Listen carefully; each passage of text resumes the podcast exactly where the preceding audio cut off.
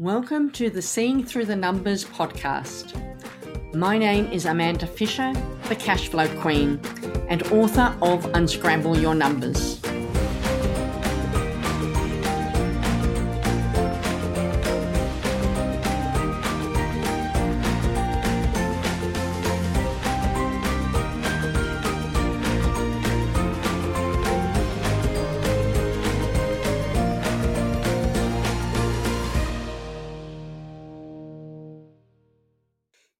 Do you ever feel like you just don't know what the numbers are? Are you the sort of person that never looks at your numbers from one month to the next and only perhaps looks at them when your accountant gives you your financial statements and tax returns to sign after the end of the year? Or maybe you look at it quarterly when the bookkeeper puts some numbers in front of you for a quarterly report. It's really important to look at your numbers on a monthly basis. What I find when I'm talking to business owners about their numbers is when they do start to look at them on a monthly basis, they understand so much more about what's going on in their business. And I want to talk to you about a particular example, just so you get a feel for what this might look like for you. Client approached me, had had a bit of a bad run with bookkeepers, leave, you know, working for a period of time and then leaving, not, you know, sometimes just because they got a full-time job or, you know, the various reasons.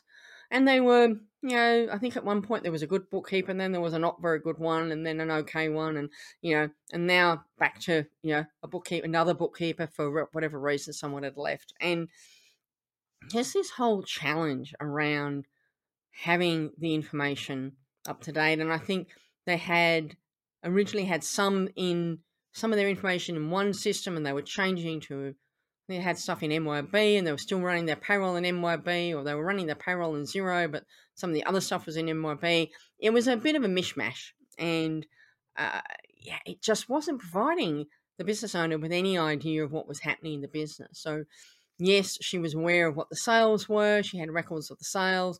She kind of knew what her bills were to pay, but it was, she never really knew whether she was making money, what her margins were, you know, what the cash flow looked like moving forward. Just too many pieces of the puzzle were missing, and she didn't have a clear picture.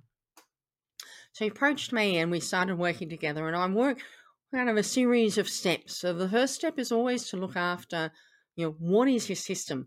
Have you got it working well? And the importance of having the numbers up to date on a daily basis. You know, I have other clients who have bookkeepers and they do them once a month, or they do the numbers once a quarter. And it just, it doesn't serve the business owner because you're not knowing what's going on through the period, through the time. You know, I had one another client, I'm digressing a little bit, but it's important. Another client, I was trying to look at where they were up to for end of financial year so we could do a bit of tax planning. Oh, no, no, no. You know, the figures were only up to the end of March. I only had nine months of figures in there. And there was whole hundreds of transactions in April, May, June that hadn't been processed. And so it was impossible to do any calculations because the numbers weren't up to date. Why? Because the bookkeeper only did it once a quarter. But even though the bookkeeper had access to it all the time because it was online, like it said, you know, Xero accounting system, and the bookkeeper could have ducked in every few weeks and just done a, it would have taken, you know, twenty minutes, duck in to clear the entries and ask the client questions at the time when they're fresh in, their, in the owner's mind about what was going on. But anyway, back to this other one. So it's really important that they are kept up to date on a daily basis, at worst weekly. Anything more than that, and you do not have your finger on the pulse of what's going on in the numbers in your business, and you're flying blind, and it's just really hard when you've got a blindfold on. You don't have, you've got a jigsaw puzzle, you've got ninety percent of the pieces missing. How do you see what the picture is? You can't. Got to be updated.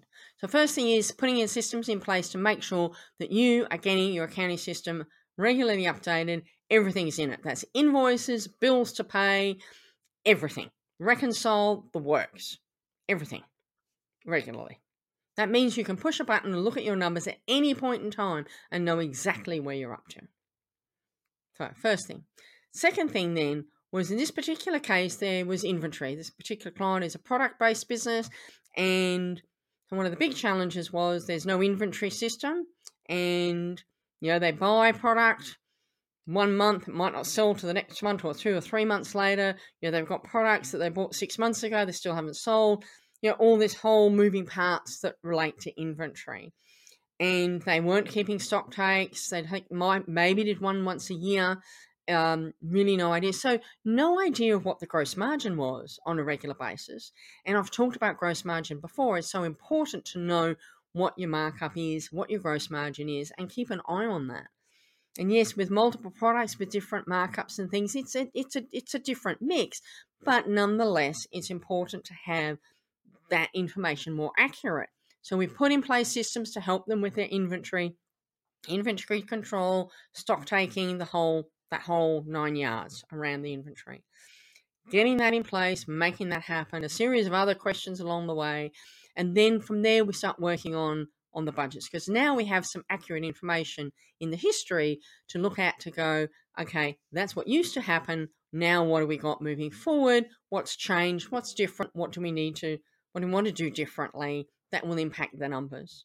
We started working on the budget, and then rolling on from that, also obviously the cash flow. Um, you don't necessarily need to do a budget to do a cash flow forecast. Certainly the short-term forecast can be done just based on what you know today, money due in, money due out, uh, money you owe, yeah, working out what sort of the timing of that on a short-term basis. But a long-term cash flow based on a budget. Got that done, loaded the budget into the accounting system at Xero, into Xero, and from there, we now can start to look at reporting. We can now start to hone in on those key numbers that are relevant to the business owner at the moment that will make a difference to not only their cash flow, but their profit. And that's where the magic happens. Because when you start to really delve into those, you can really see what's happening in the business. You can work out, if you're a service-based business, how much whether your team are taking longer than you think to deliver the services that you've budgeted on so many hours and they're taking longer. In relation to product businesses, what are your margins? Are you maintaining your margins? What about some of that obsolete stock? Do we need to get rid of it? How can we get rid of it? Can we sell it at a discount from the sale price and still make money or recoup some of our money? Different decisions around that.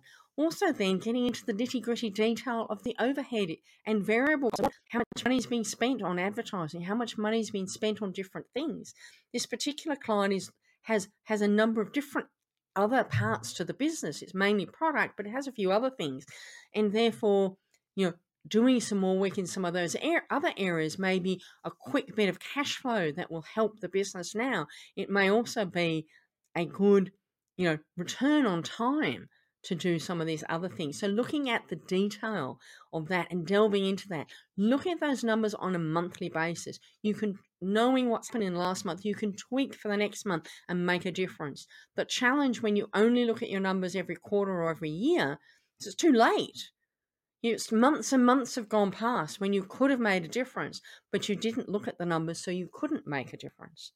Looking at your numbers on a monthly basis will make a difference.